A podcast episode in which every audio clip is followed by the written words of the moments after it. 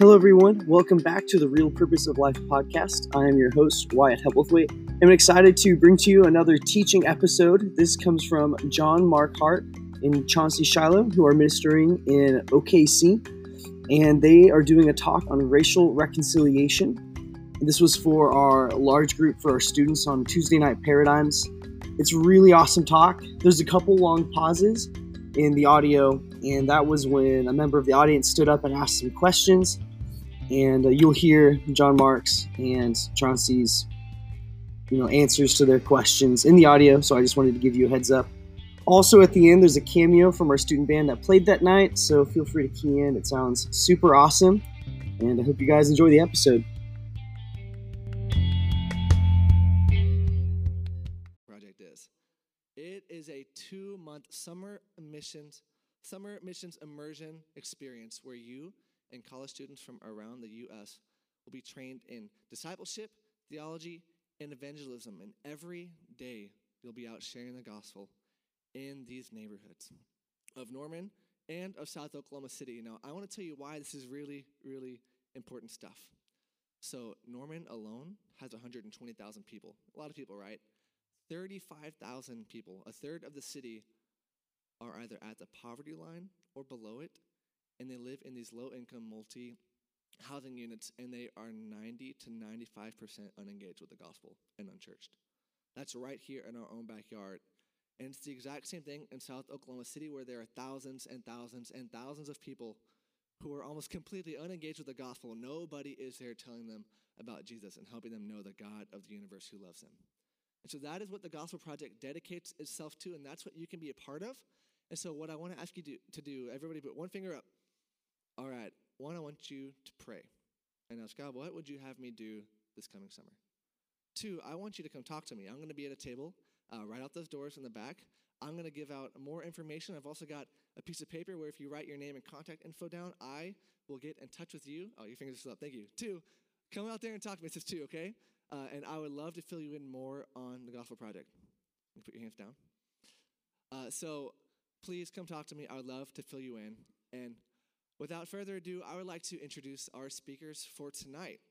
They are John Markhart and Chauncey Shiloh. If you guys want to go ahead and head up this way. Yes, please welcome them up. These two men have changed my life in so many ways. They are both pastors at Christ Community Church, which is in South Oklahoma City, and they have been making disciples and leading in the city for years and years. So uh, when they get up here, I would like to pray for them. So if you guys would bow your heads with me as I pray with them, then I'll turn it over. God, I thank you for these men, um, just the amazing work that you've done in them, but also the work that you've done through them. I'm thankful that they are also BCM alum, that you changed their life while they were here. And Lord, I just want to pray for tonight that you would speak powerfully through them. God, would you open up our eyes? Would you open up our ears? And would you open up our hearts to your word through them, Lord? I just want to pray for your blessing in this time in your name, Jesus. Amen.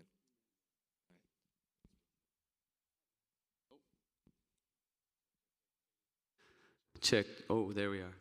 Hi, everybody. I was really delayed. Did you just say they were weak? Yeah, he didn't say y'all were weak. We should try again, though. Hi, everybody. So, um, as Matthew Trammell just said, Chauncey and I get to pastor together in South Oklahoma City.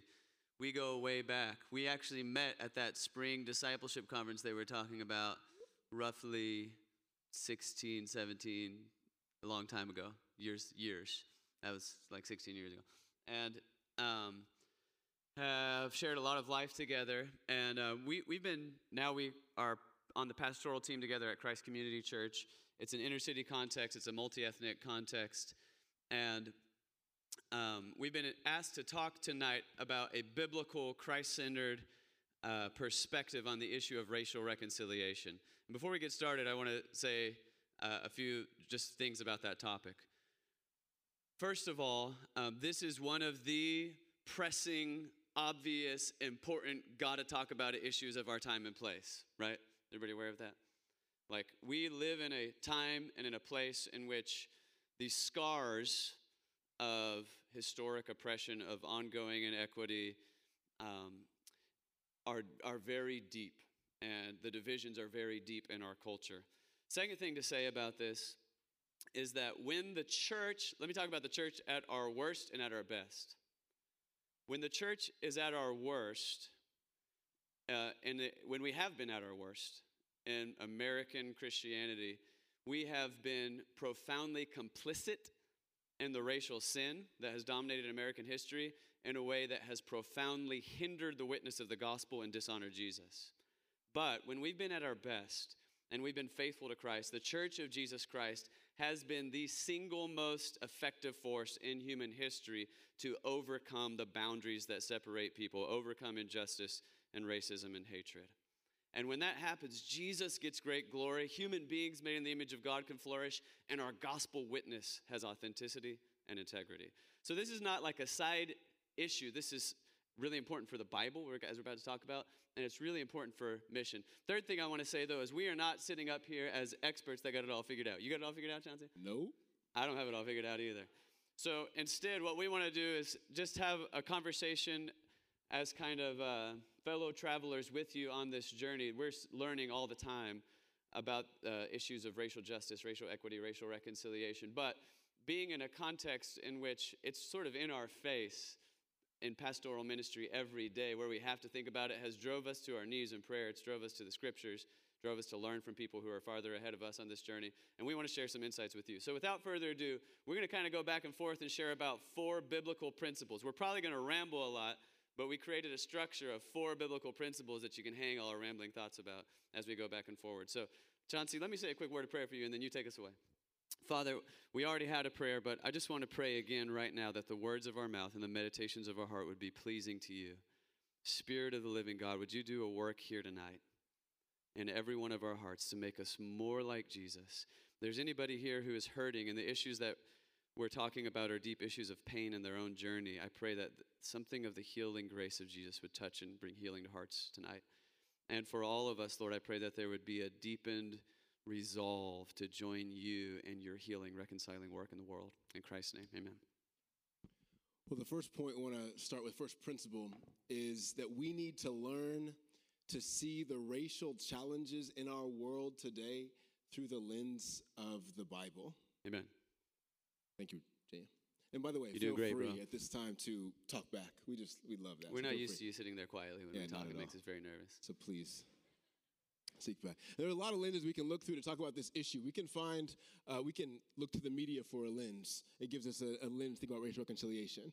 Uh, politics gives us a lens, not a very good one, not a very clear one, but a lens to think about racial reconciliation.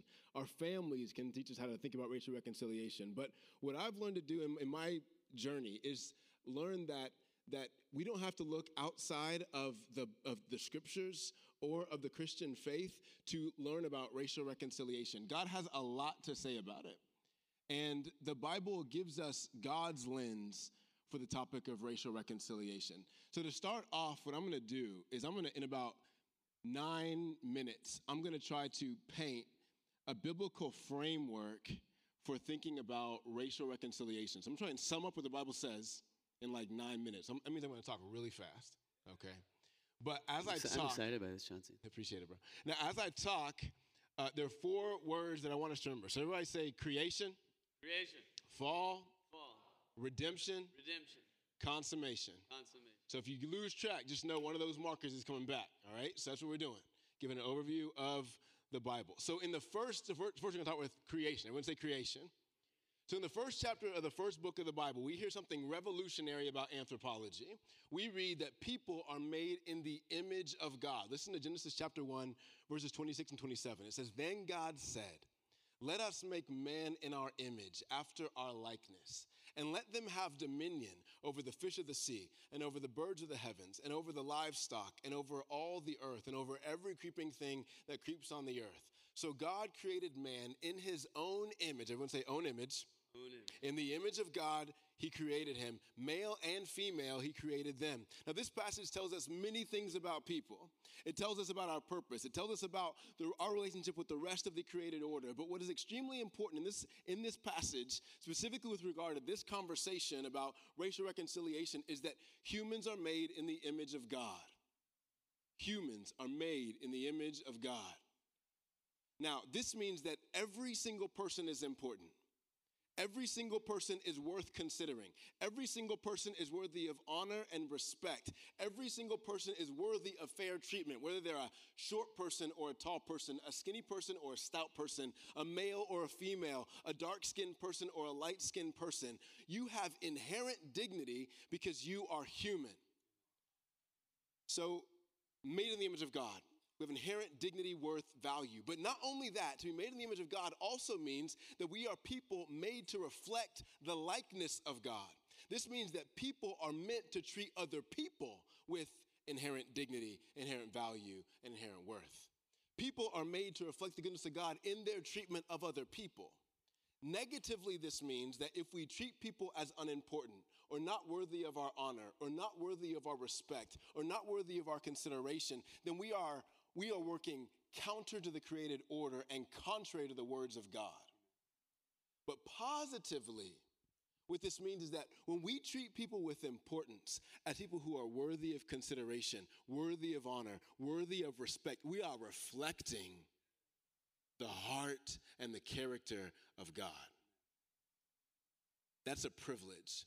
This is the way that God made the world. And God made people to live in right relationship with Him and right relationship with all of creation, including other people. And when we live according to God's words, we experience life in perfect harmony. And when we, and that's what the Bible calls shalom. Everyone say shalom. Shalom. Shalom. Shalom is the right ordering of all of creation. Creation rightly ordered to God, creation rightly ordered to the rest of creation. This is what God made. But sin jacked this up.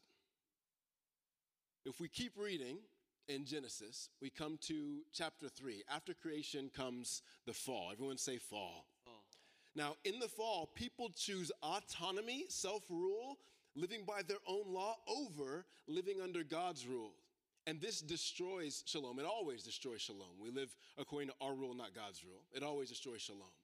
In Genesis chapter 3, we, heard, we hear a serpent come to the woman that God has made. And the woman call, and the serpent calls the woman to doubt the words of God by twisting the words of God. Whereas in chapter 2, we hear God saying, You shall surely die if you eat of this tree. We hear the serpent say, You will not surely die. He directly contradicts the words of God. The woman believes his words over God's words, and the harmony that they had before is gone. I'm not going to walk through the whole Genesis 3 text, but from this, this, this autonomy comes shame, comes guilt, and most importantly for this conversation comes broken relationship. Broken relationship. Now, the perfect harmony of people with God and people with creation and people with each other is broken in Genesis 3. And if you look through the rest of the narrative of the Old Testament, what you find is everything from fratricide to genocide. Everything from xenophobia to ethnocentrism to tribalism. Broken relationships are everywhere. Sin falls short of reflecting the glory and the goodness of God. Sin destroys community. Theologian Cornelius Plantinga describes sin as vandalism of shalom. Now, you've seen vandalism. When you go and see graffiti, something torn up, something's not supposed to be torn up. Well, what sin does is it vandalizes shalom. And all of us have experienced the fracture of the vandalism of shalom. Broken families, broken friendships, broken relationships. We've all experienced it. Brokenness in my own self. You could even say that it characterizes much of the race relationships in the US. But that brings up our third point. Because with Jesus, there is hope. Everyone say redemption. Redemption. Say it like this redemption. Because there's hope in redemption. Can't say it like you, bro. Bro, hey, appreciate it. The Apostle Paul, in his letter to the Colossian church, refers to Jesus as the image of the invisible God. So we heard the image of God. Now we hear the image of the invisible God. And in Jesus, we see the ultimate revelation of the image of God. Jesus is what perfect humanity looks like. Everywhere Jesus went, he brought reconciliation. He taught people what God is like, how God is full of grace and full of truth. He teaches people how to relate to God, how to pray, how to interpret the scriptures, how to how to view religious practices. He teaches them how to relate to other people, how to how to prefer somebody else's good over my own good, how to practice radical generosity, how to forgive even when you've been wronged, how to speak up for the marginalized without despising those in power or the rich. He teaches us what reconciliation looks like. And we have said that the way to life is to have, is to have, he said, the way to have perfect harmony with God and perfect harmony with one another is only possible through faith in him. That's what he says. Let me give you a story to illustrate this point. In the book of John, there's a story about Jesus um, walking with his boys. And he's walking through the desert about the middle of the day, and he gets really thirsty. And so he stops, and his boys go on to get some food, but he stays there. And this woman comes out in the middle of the day, like the hottest part of the day. So she's like an outcast. And she comes out, and he says, uh, Can you draw me some water? She says, Look, you're a Jew. I'm a Samaritan. And you're asking me for a cup of water? See, Jews and Samaritans had beef, mad beef, for centuries. Centuries. They didn't get along. If, I, if I'm a Jew and you're a Samaritan, I cross to the other side when I see you. I don't have anything to do with you. Think apartheid, South Africa. I mean, this is like, this is what we're talking about. And, and Jesus asked her for a drink. She says, uh, You talking to me? And Jesus responds and says, If you knew who you were talking to, you'd ask me for some water. And she said, But you don't have anything to draw the water with. And he says this in John 4, verses 13 and 14. He says, Jesus said to her, Everyone who drinks of this water will be thirsty again. But whoever drinks the water that I will give him will never be thirsty again. The water that I give him will become in him a spring of water welling up to eternal life. Jesus says the only way to get perfect harmony is by drinking my water. See, Jesus came to this woman and asked for her hospitality, and the woman responded with exactly what the culture fed her tribalism, ethnocentrism, centuries old prejudices. And Jesus responds with an invitation. He says, Drink my water. He says, Hmm. Whoever drinks of the water that I will give him will never be thirsty again. Talk to he about the preacher up bro, here, he man. says, Listen, he says, Whoever. Now, this is. Hype, bro. This is. Thanks, bro. Y'all need to wake up out there. He says, whoever. Everyone say, whoever. Now, this flies in the face of the Jim Crow South. Preach. This isn't colored water fountains and whites only water fountains. He said, My water is for anybody who comes to me to drink. Anyone who comes to him and embraces him will find eternal life that is better than any homogenous community. Whoever. You come to me and drink, I'm going to give you life. It's going to rise above your tribalism, rise above your ethnocentrism. I'm going to rise above all that stuff. And that's where we come to the last term. It's consummation. I would say consummation. Consummation. Uh, now, consummation is what we mean when we talk about the end of all things, the, the point at which everything is complete and final. Now, I'm about out of time, so I want to rush through this. But what the Bible teaches that the purpose for everything is this. In Ephesians 1, verse 10, it says this a plan for the fullness of time to unite all things in Him, that is Christ, to unite all things in Christ, things in heaven and things in earth. This means the summing up of all things, where everything is headed, is to unite all things in Jesus. Everything will find its fulfillment in, in Jesus. And what does that look like? Revelation 7, verses 9 and 10. Let me read this to you. After this, I looked, and behold, a great multitude that no one could number from every nation, from all tribes and peoples and languages, standing before the throne and before the Lamb, summed up in Jesus. Clothed with white robes, with palm branches in their hands, and crying out with a loud voice, Salvation belongs to our God who sits on the throne and to the Lamb. Where we're going, where we're going is shalom, which means every tribe, every tongue, every people group, every ethnicity united in Jesus before the Lamb who died on the cross for their sins, united by one truth that He saved them. That was it. That was it. That's where we're going. So, creation, fall, redemption, consummation gives us a framework, a lens through which we can see the, we, we can look and, and, and encounter the racial challenges we have in the world because God speaks about it and He says, Listen, that division ain't my way. I'm here for shalom. Hmm. Chauncey just preached the whole Bible in 10 minutes. Y'all want that, dog? We should like clap or something. That was, that was awesome. Hmm.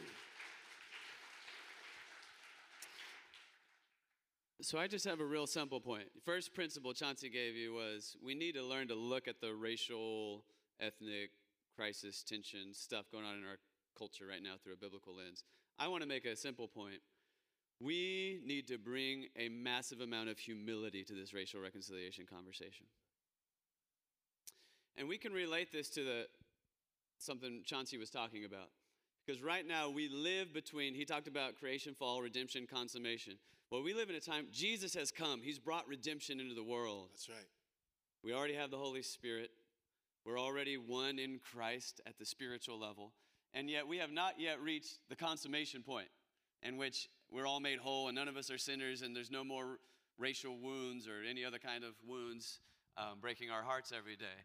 So while we're between those two, living between what Jesus has already accomplished and what not yet has come to be, the reality is if we're followers of Christ, we have the Holy Spirit, we're reconciled, but we also still have our own junk to deal with, don't we?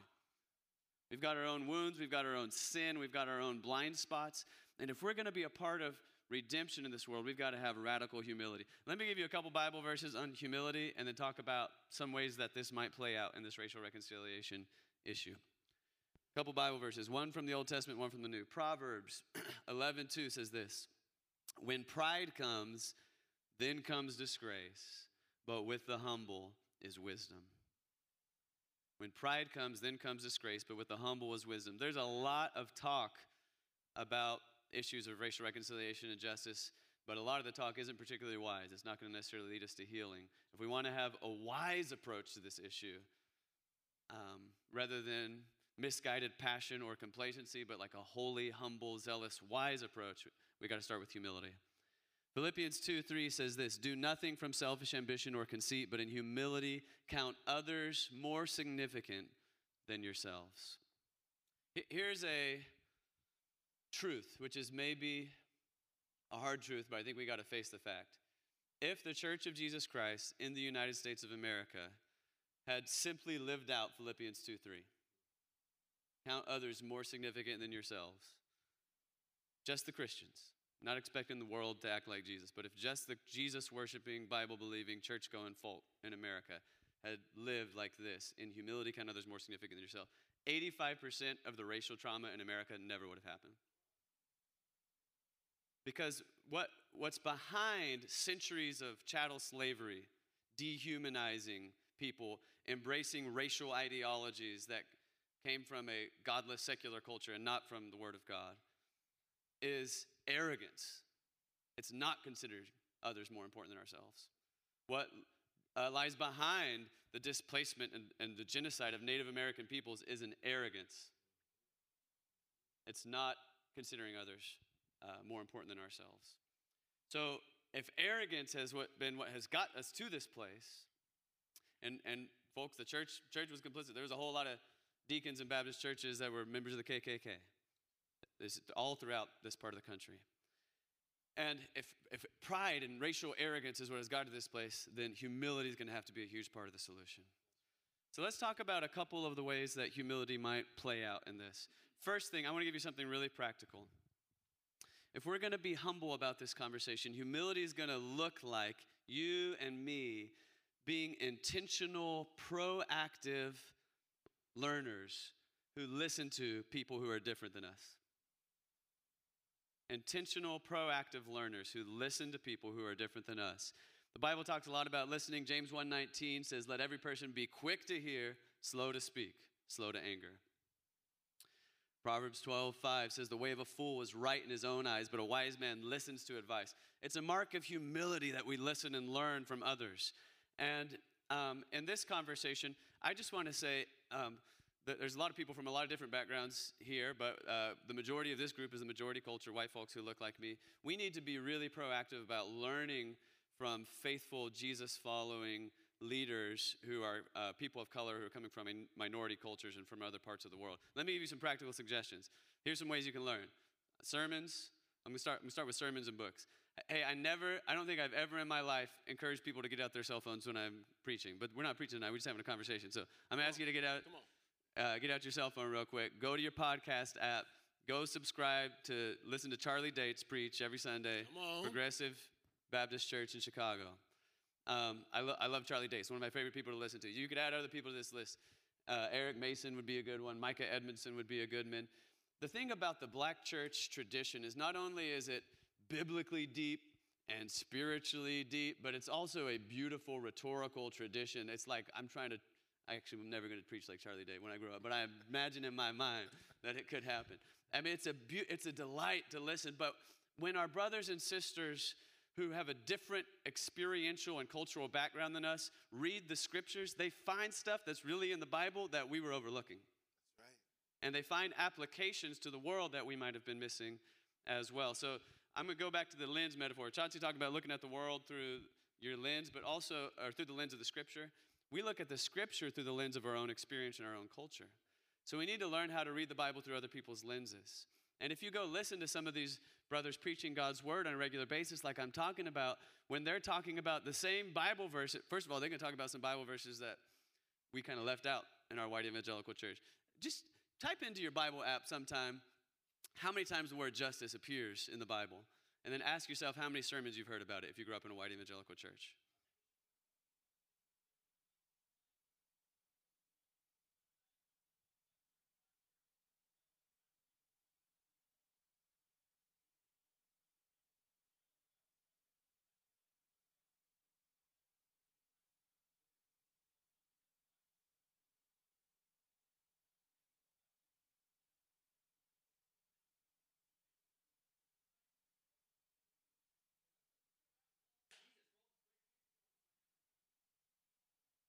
I'll clap for Jesus, sure. Jesus is great. Hey, I appreciate your comment, bro. What, one thing that I would say, though, is t- talking about the history of sin and the pain and the divisions that we're dealing with is not going to, um, it doesn't cause the divisions. It acknowledges divisions that are already going on so that we can get to this place of talking about what deep unity in Christ can really look like. Hey, I appreciate you sharing perspective, bro. So listening to some of these guys, you can hear some wisdom that's it's hard fought, hard earned wisdom through the school of hard knocks through many years. You could talk we could talk about books that we can learn from. T- let me tell you some of the books that have really helped me along the journey. Um, John M. Perkins is one of my heroes. John M. Perkins, one of my heroes, uh, role models. He's written a lot of books. His book, Let Justice Roll Down, um, really shaped my life. His more recent book, One Blood, gives a deep Christ centered perspective on some of the issues that are going on in our culture right now, kind of bringing us up to date of current issues. Chauncey and I live in a community in which something like 60, 60% of our community is Latino, uh, mostly first and second generation immigrants from Mexico. So issues uh, like immigration issues um, that are not are going on in our culture, they're not just hot button political issues, they're like an existential issue for our church members and our friends. So tomorrow morning at 6 a.m., I'm going to be having breakfast with a guy who has DACA, um, which is today in the Supreme Court. Um, he, you know, a lot about his future is going to be determined today in the Supreme Court. And so for him, that's a really live issue. Going into those relationships, I didn't have an, an understanding of the context and of all that would be necessary um, to love people and understand people what's going on.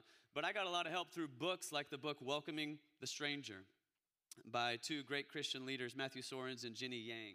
So I'm giving you some resources here, hoping you can write down some stuff, put some stuff on your phone. You can go on Amazon and buy the books right now if you want to, like Let Justice Roll Down by John Perkins or Welcoming the Stranger by Matthew Soerens and Jenny Yang. right. And the investment of time that is required to humble ourselves and learn from people with a different perspective, different background, can bear tremendous dividends over the long haul in, in, in our life.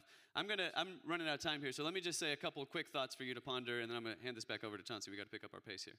Humility for many of us may mean slowing down to practice the biblical discipline of lament instead of thinking we can quickly fix things.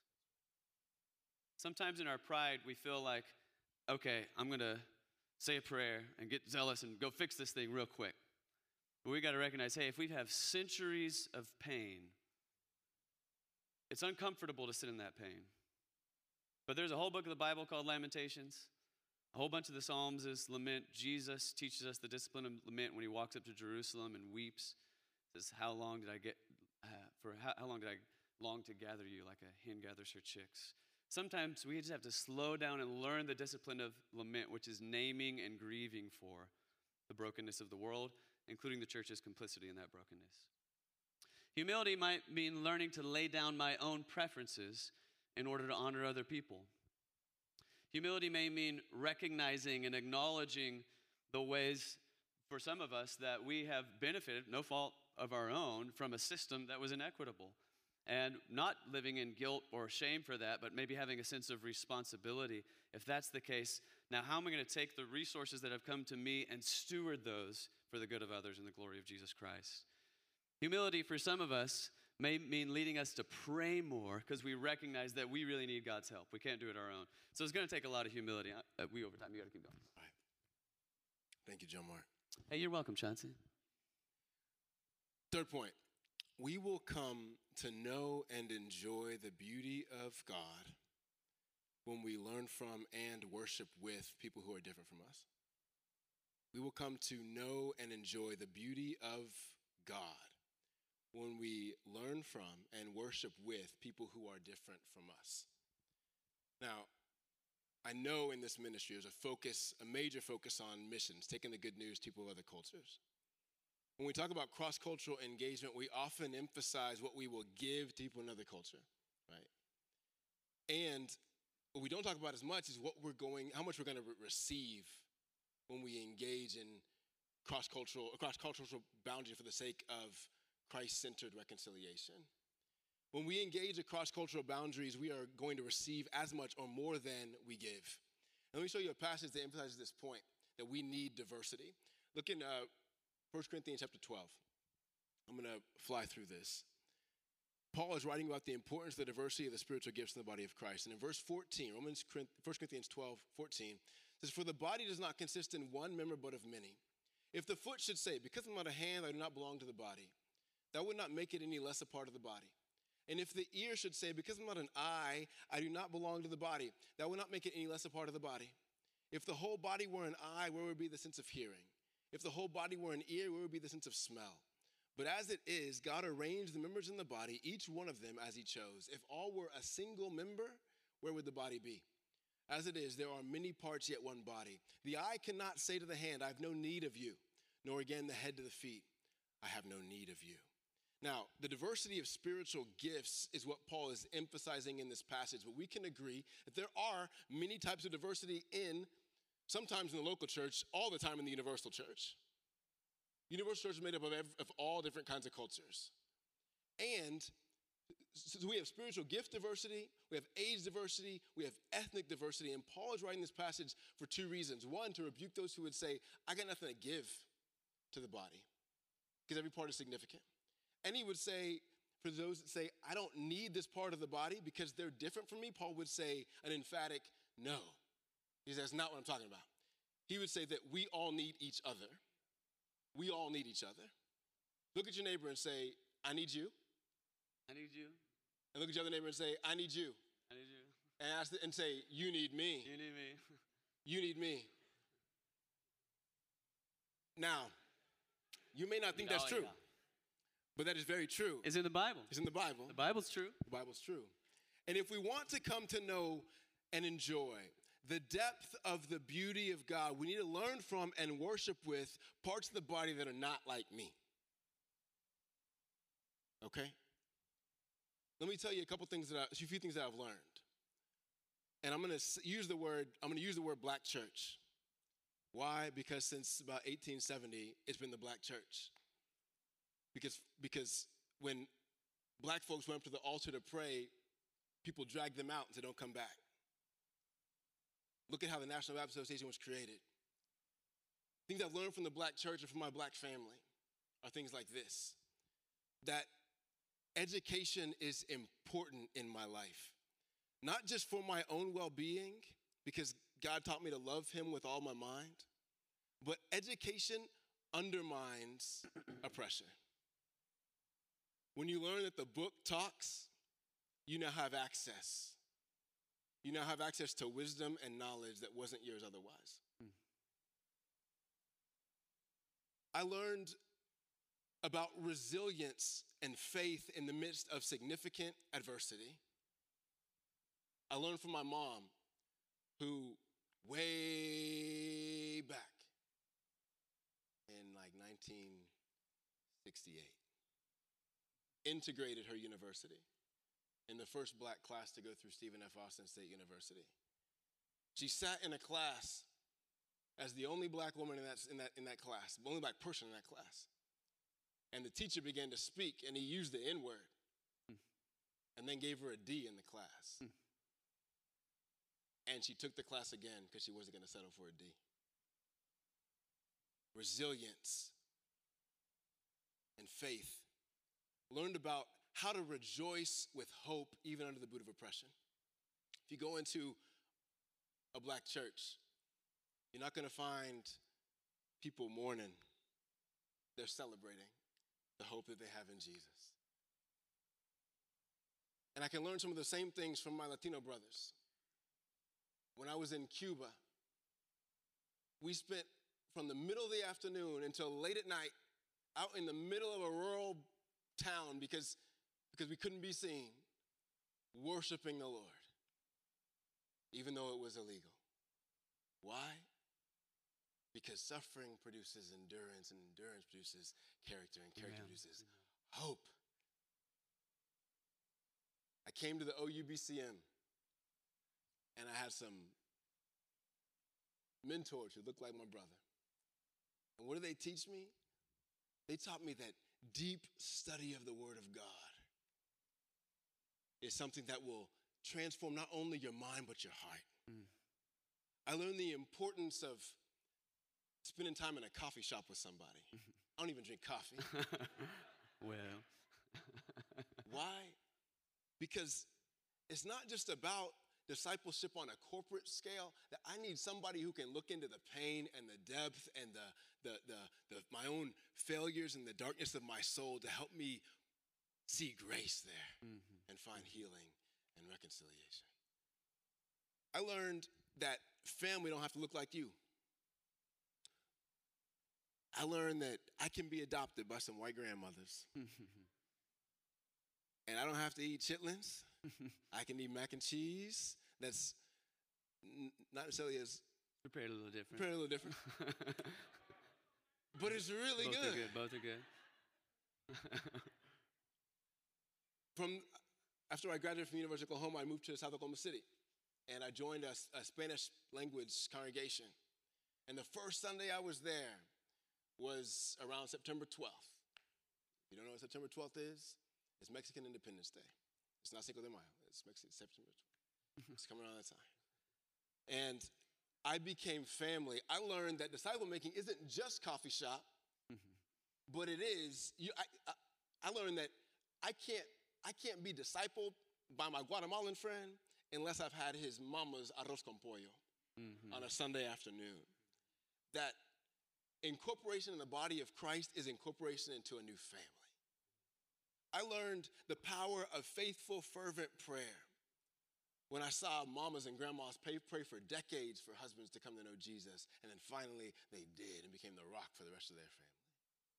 So when we, when we worship with and learn from people who don't look like us, we learn something about the beauty of the gospel that I wouldn't just get from my own tradition, but that can only be made possible and made, made, made manifest through the diversity of the body of Christ. So, I'll say it one more time. We will come to know and enjoy the beauty of God when we learn to learn from and worship with people who don't look like us. Final point, we out. I'm going to try to be quick on this, but it hasn't worked so far. So, I a thought I was few more minutes.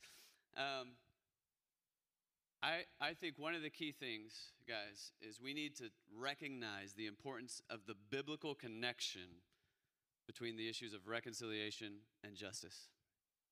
They go together. We need to learn to recognize the importance of the biblical connection between the issues of reconciliation and justice. Let me give you a couple Bible verses to just start you thinking on. It's a deep, both deep topics, but to get you started thinking about this, and then say a couple words about how that might help us as we face this issue.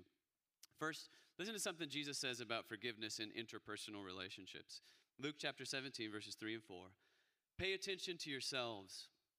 If your brother sins, rebuke him. And if he repents, forgive him. And if he sins against you seven times in the day and turns to you seven times saying, I repent, you must forgive him. Now, a couple um, observations about this. First observation is Jesus is calling us to a radical, long suffering, persistent, commitment to reconciliation.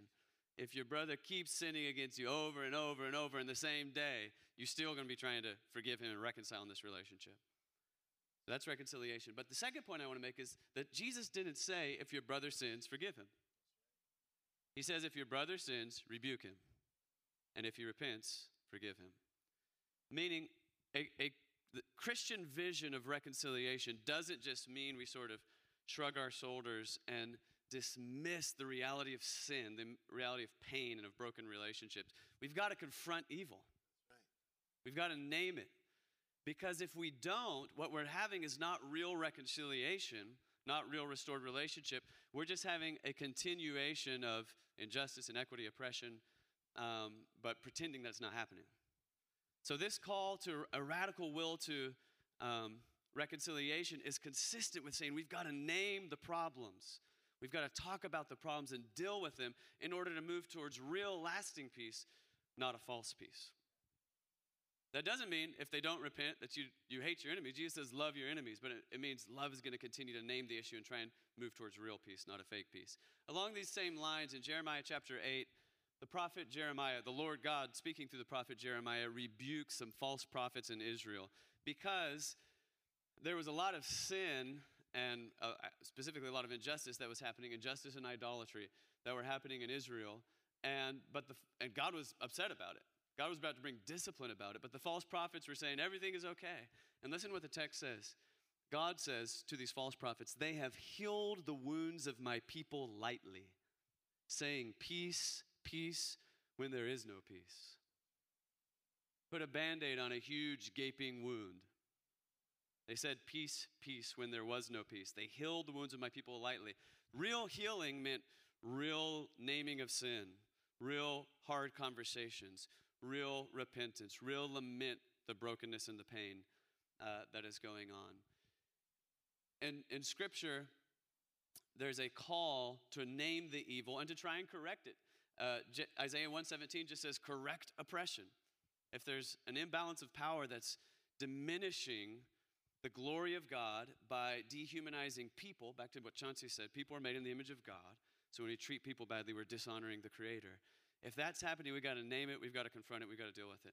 Now, um, here's an observation that I've had over the years. We have been involved on a lot of conversations like this um, in a lot of different settings.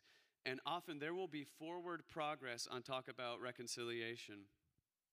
Um, we're one in Jesus, we're united in Christ, until somebody, uh, usually somebody who's from a minority community who's facing uh, oppression, who's facing suffering, goes, is going through something difficult.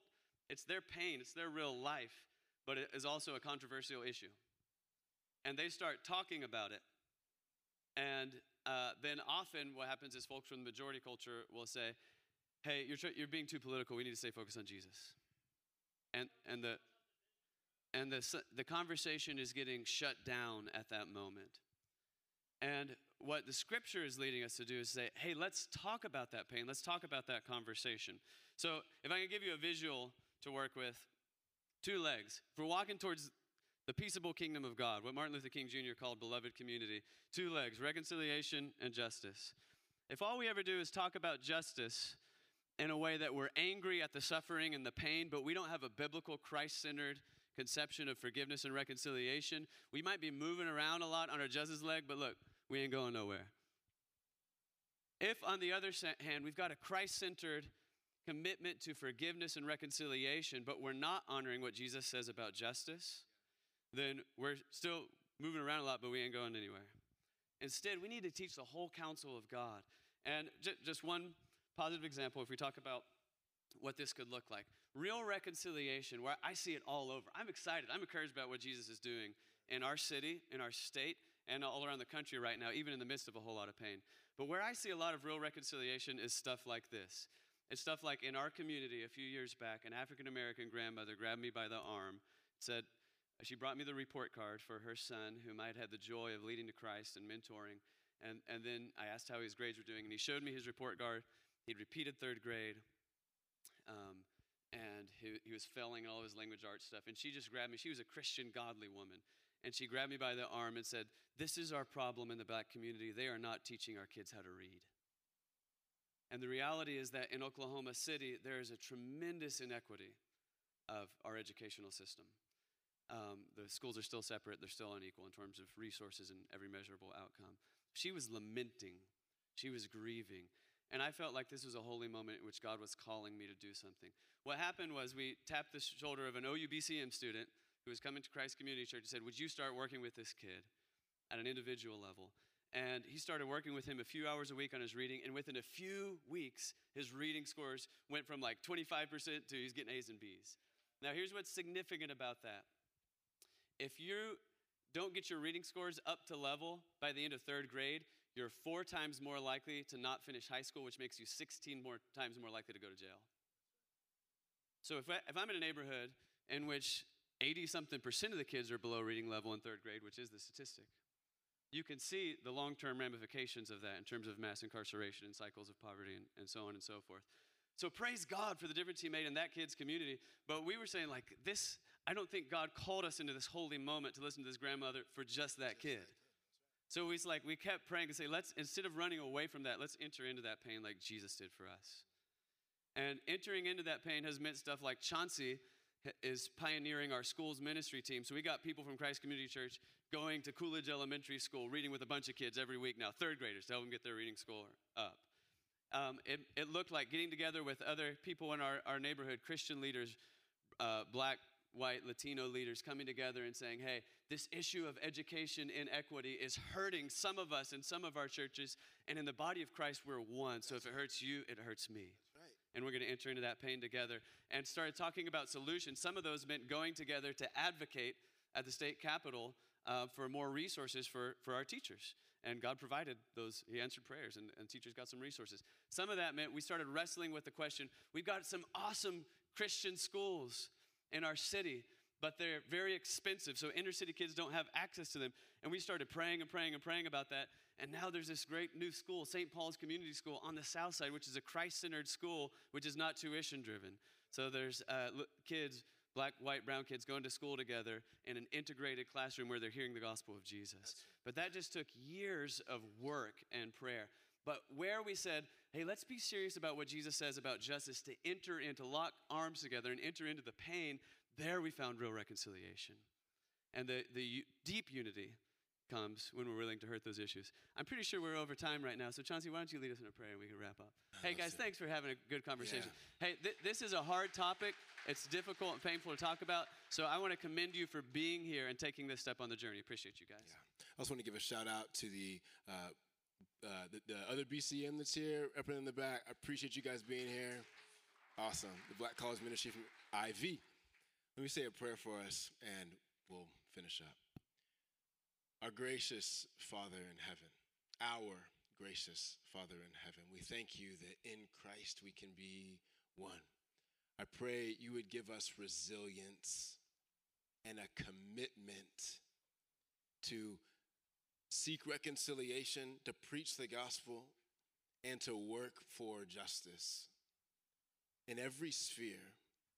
Whether we're teachers or engineers, or going to be lawyers or doctors or construction workers or whatever, that we would, we would think about and meditate on and, and ask you, how do you want me to use the resources and the training and the talent and the education you've given me to seek your heart?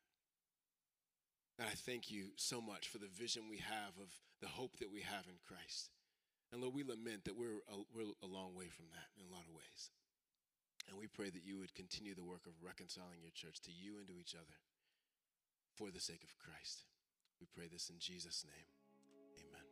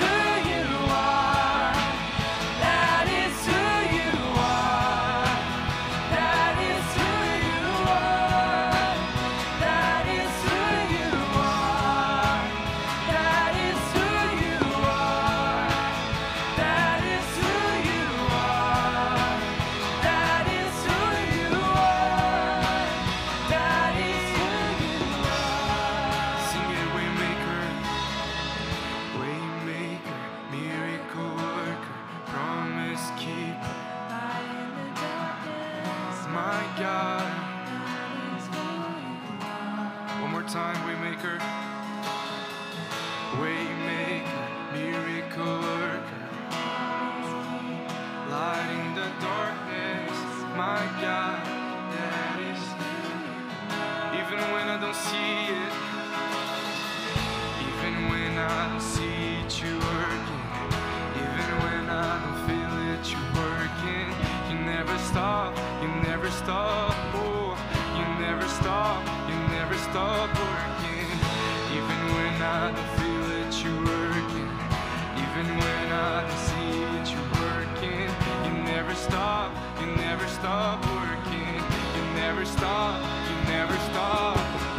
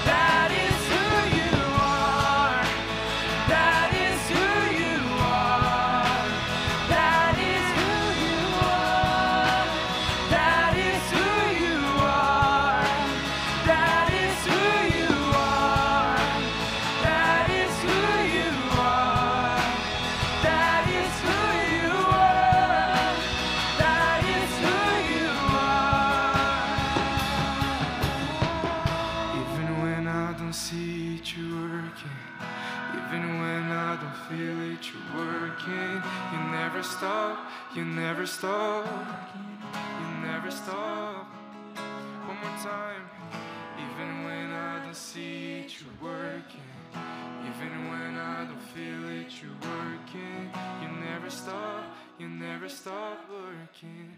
You never stop, you never stop working. Amen, Jesus. Thank you, Jesus, that that is true and that we are able to cling to that, Lord, to know that even when we don't see it, you're working, even when we don't feel like anything is happening in our life, Lord, that you are working and you're in the waiting and we can cling to that. And Jesus, we just, I pray that each person in this room will remember that and cling to that um, no matter what their situation is. And um, I pray that in Jesus' name. Amen.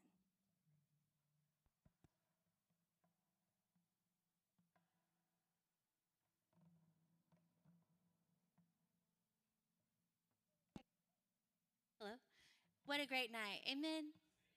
Amen. You are dismissed. We'll see you next Tuesday.